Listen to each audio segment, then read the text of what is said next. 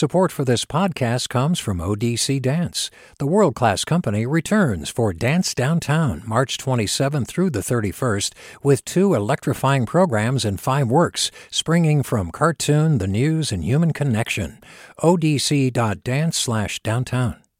Support for KQED podcasts comes from Star One Credit Union, now offering real-time money movement with Instant Pay.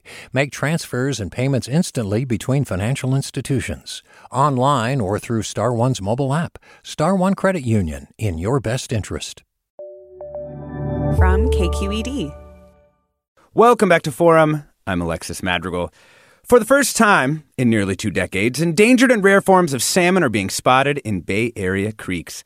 Lake Merritt was visited by Chinook salmon in December. And this month, coho salmon are swimming in the tiny tributaries of the San Geronimo Valley. It is, of course, due to the big rains of December, which made this year pretty wet despite our relatively dry January. But is this truly a good thing? Or just another freaky coincidence happening in this already strange year and time uh, era? Joining us to talk about salmon, we have Ayano Hayes, a watershed biologist with Salmon Protection and Watershed Network. Also, we'll come back to Ayano in just a sec. We also have David Wofford, a co chair of the Rotary Nature Center Friends in Oakland. Welcome, David. Welcome. Uh, thank you, Alexis, for having me this morning. Yeah, yeah. Uh, David Wofford, let's uh, start with you your group and you actually spotted some of these salmon in Lake Merritt. Well, uh, let's see. I did see one of the salmon that has been reported. Um, but more than that, I've heard from a number of visitors and frequenters at Lake Merritt and seen the photos that they've been able to capture. Uh, so that's how I'm yeah. so excited about the numbers that showed up. so when we talk about this, I mean, do people get excited about because our team when we were heard you know salmon in lake merritt we were like losing our minds. It's just not something that i had considered happening. Well i suspect your sophisticated uh, listeners like myself are pretty excited to hear th- about this anomaly after all this time that we're spotting the salmon in the uh, in the lake. And we were excited to uh, discover what the reasons for that might be. Yeah. And do you think people have a relationship to salmon as one of the species that really does live here, you know?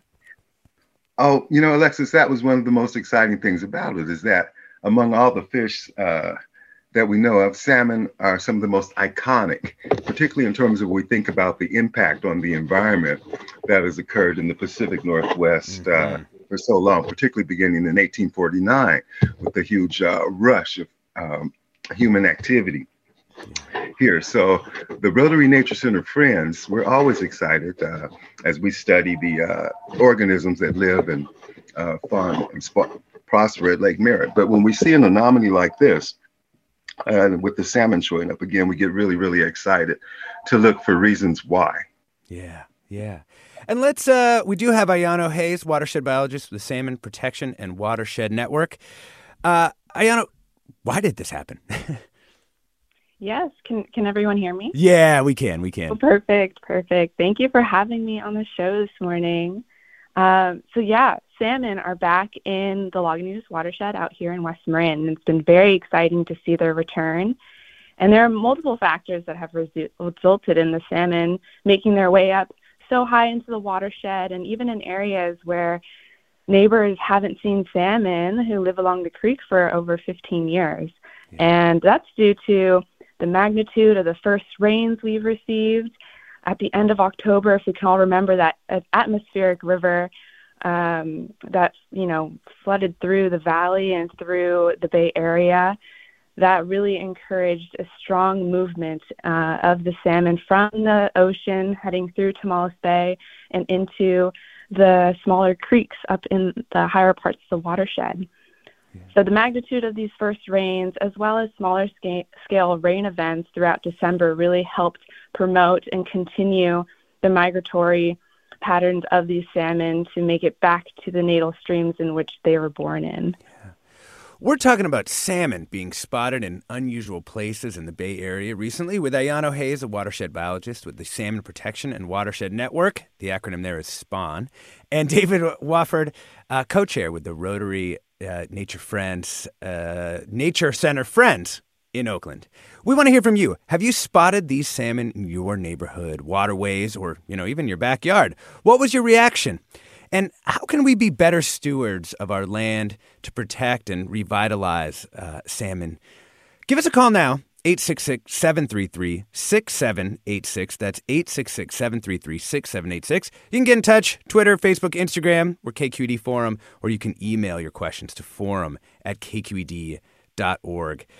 I, you know, uh, I think I need to better understand the life cycle of salmon so I can understand how fish that haven't been seen in these places for a long time could reappear. Um, can you tell us a little bit more about how that how the salmon's life cycle works? Absolutely. Um, so where to start? I guess we could start with the adults returning back into the freshwater system. They're there finding the adequate spawning gravel to lay their nests. And as they lay their nests, um, the females and males are present and once the females and males um, have fertilized and spawned out um, and have finished what they were intended to do, uh, they will die and pass away in the creek. And one, those eggs are then left to the natural elements to hopefully grow and develop. And over about a month to a month and a half, the eggs will emerge as small alevin and fry, and they'll continue to grow in the freshwater creek for about a year and a half. Um, these are the coho salmon. They'll grow. And after about a year and a half in the following spring, they will leave out to the ocean and hang out in the estuary as they have an abundant amount of food, much, much more so than in the freshwater creek. And they'll start to bulk up as they venture out into the ocean and continue the rest of their adult phase in the ocean for another one and a half years. And at that point, the coho have a very fixed three year life cycle. Mm-hmm. And so at the end of the one and a half years in the ocean, they will return back and go into the freshwater creeks to spawn and repeat the whole life cycle again. Oh, so I guess what's interesting is, you know, three years ago, we were, you know, in the middle of the drought. Um, so when these fish were born, they were born in these sort of drought stricken conditions, right? Uh, or is it they're moving differently now? I guess that's the part that's sort of hanging me up.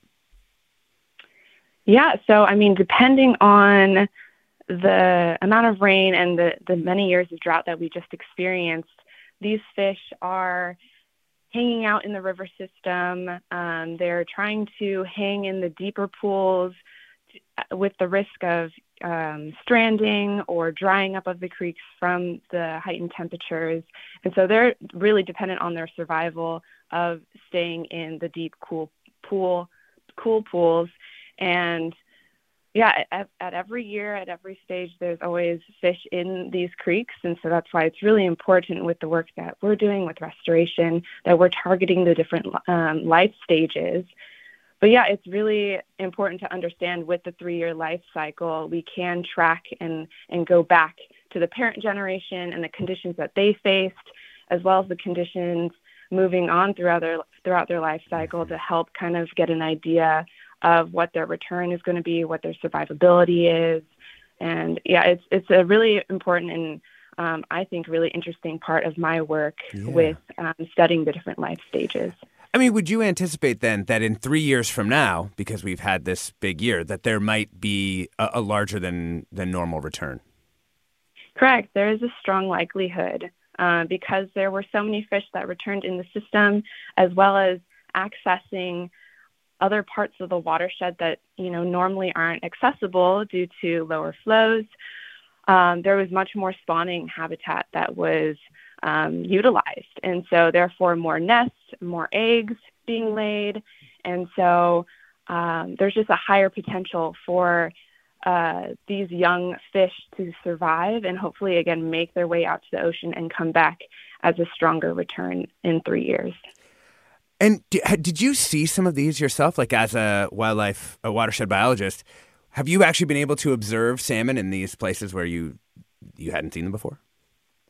Yes, yes. Um, as my position with Spawn, I'm in charge of monitoring the smaller tributaries to San Geronimo Creek, which is one of the larger creeks and tributaries to Lagunitas Creek. Mm-hmm. And in these higher up tributaries, this is for this year. This is where we saw Chinook salmon for the first time um, ever that we've noticed or have recorded, and that neighbors have even noticed when they're looking out in their backyard and looking at the stream. So it was quite remarkable to see such large Chinook king salmon in a in a tributary that they normally don't venture out to. Because I mean, how big are these fish we're talking here? Oh, they're about three feet in length, and um, with or two to three feet in length. And with the Chinook, they're much more like football size shaped compared to the coho or the steelhead. So they're they are big, chunky fish. In in a creek in a tributary that I'm surveying, that's only about five feet wide, um, typically. So it's quite astonishing to see see such a large fish in such a small system. Let's bring in Reenie from Oakland, California. Hey there. Hey, Reenie. Hi, this is super exciting. I'm shouting out from Sausal Creek in the Oakland area where I walk every morning. And it's just been spectacular to see the water flow. And although we haven't spotted any, we've been told to be looking out for rainbow trout, which I guess don't don't come back, and the steelhead. We haven't seen any yet. But my big question was and um, Lake Merritt has just been doing so much since Measure DD opened up the bottom of it. What kind of trout are we seeing in Lake Merritt, and uh, approximately what kind of numbers are we looking at? The same. David Wofford, what can you tell us about uh, about those numbers and how the restoration of uh, Lake Merritt has gone? Well, um, what I can say about the numbers is, to my knowledge, directly in Lake Merritt, I know of about maybe nine or so that have been spotted. Uh, but I'm on, I believe that there have been many more, but um, there's a random spottings and it's, uh, we don't have a, uh, a uh, more regulated way of collecting that data. Mm. But I will agree that uh, since the Measure DD improvements in the opening, that that has uh, had an impact. We've been unable to fully determine the exact impact, but we are in the process of forming a, uh, a group to meet with the, uh, the uh, uh local authorities who are involved in the operations of the uh, tidal gates and to uh, see if we can get an established study and routine and process for being able to understand better the operations of the tide gates and how that might affect the freshwater flow and uh, again, uh, maybe perhaps increase the amount of fish that we'll be seeing swimming around in Lake Merritt. Yeah. When when did Measure DD go through? I can't remember the year. Well, let's see. Uh, 20 years ago, just about 20 years ago. Okay. I don't okay. remember the exact year myself, yeah. but I think we're in the 19th year of it now. Enough, certainly enough time to see some of these changes. So that's that's great. Thanks so much for well, that. Enough time to see the bridge and the uh, and all the improvements around the lake that we all enjoy. Yeah. Thanks so much for that uh, question, Reenie. Um, and we've got another caller, uh, Alyssa in San Anselmo. Welcome. Hi. So I drive Sir Francis Drake four or five days a week and past the creeks, and I've noticed that they are drying up. What happens after the fish spawn? They lay their eggs. The creeks dry up. What happens to those eggs? I know the the, the salmon will die, but what happens to the eggs when there's no more? Mm. because we are not having any more rain. Right. Very, very question. good um, question. Um, what do you uh, What do you think, Ayano? Like, assuming yeah. that we don't get any more rain, what happens? I know that is definitely a an issue that can occur if we don't receive any more rains after nests have been laid the risk of flow dropping and exposing those mounds where the eggs are buried um, will dry out the eggs and leave them unviable. And so that it is definitely a risk. And um, fortunately, this year, with the amount of fish and the amount of nests that have been laid, hopefully there will be still a good amount of nests that will, you know, stay underneath the water and be able to develop properly. Hmm. Um, but there's not much we can do at this point. We have no control over the rain and and the flows, and it's really just kind of left to nature. And I mean, the salmon have been evolving with these climates, and um, you know, we can just always hope that they'll they'll be able to survive and that the eggs were laid deep enough in the water. Um, it's definitely a risk that we are watching out for. Yeah, my kids were up in Sibley, um, the park here in the East Bay Hills, and found a little vernal pond up there. Unfortunately, we haven't had rain, so now the pond's starting to dry up, and there's a bunch of newt eggs in there. And oh. so now I've been worrying about these newt eggs since they uh, since they got back, kind of really wanting some rain for these newts. Um, Ayano, Ann, uh, listener Ann tweets: If it's been 15 years since salmon have been seen in Marin, how do the adults know where to find their creek? Yeah, that is a great question. So, when the eggs are laid and they emerge out of the gravel, they do imprint on their surroundings. They also get a sense of what the water quality is like so that they are able to sniff their way back into the natal streams that they were born into when they return. Although, for these creeks that have not seen fish in many, many years, yeah, right. Um, yeah, the access again into these higher up tributaries, fish will take uh, the opportunity to explore, and they'll meander and go off into these upper tributaries, and then they'll be able to establish their children, their young, into imprinting in these new systems. So, in a way, it's a way for the fish to continue to spread out their genetics and um, be able to repopulate streams that haven't been populated in many, many years.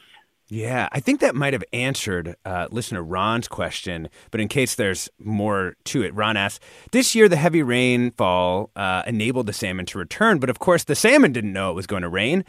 Do the salmon return to the mouth of those rivers and creeks every year, but just cannot go upstream?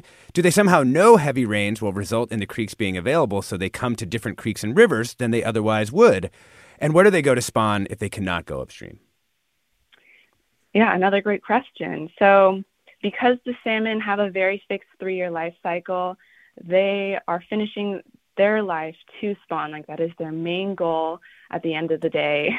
and whether they are able to access into the upper parts of the watershed where they have sniffed out is their natal stream, if they aren't able to access those points, they will ultimately just kind of spawn wherever they can. Um, they are going to take advantage of whatever spawning grounds are available to them.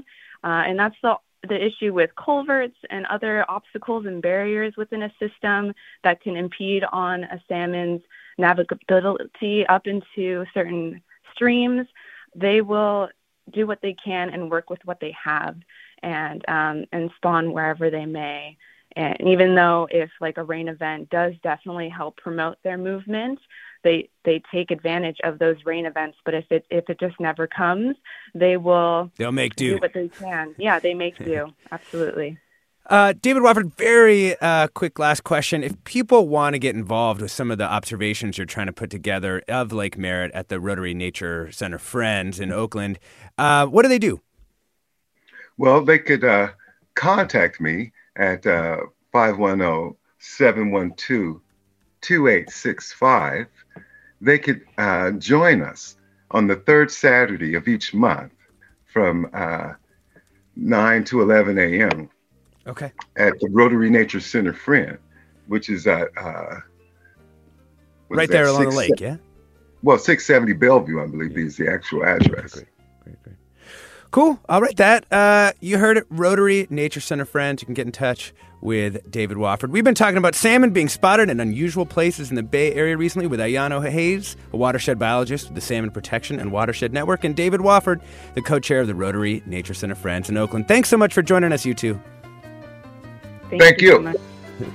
I'm Alexis Madrigal. Thanks for joining us. Stay tuned for another hour of Forum ahead with Priya David Clemens.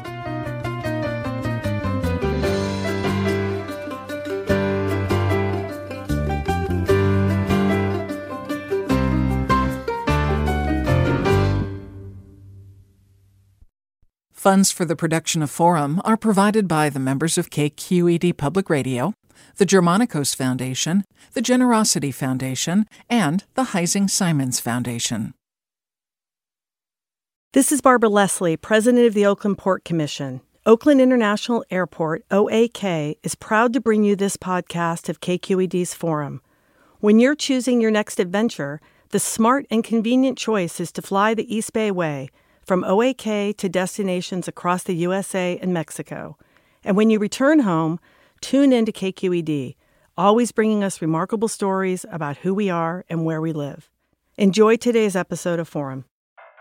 I'm what you might call very good at hide and seek. And since we got Xfinity, we have Wi Fi all over the house, even in my super secret hiding spots.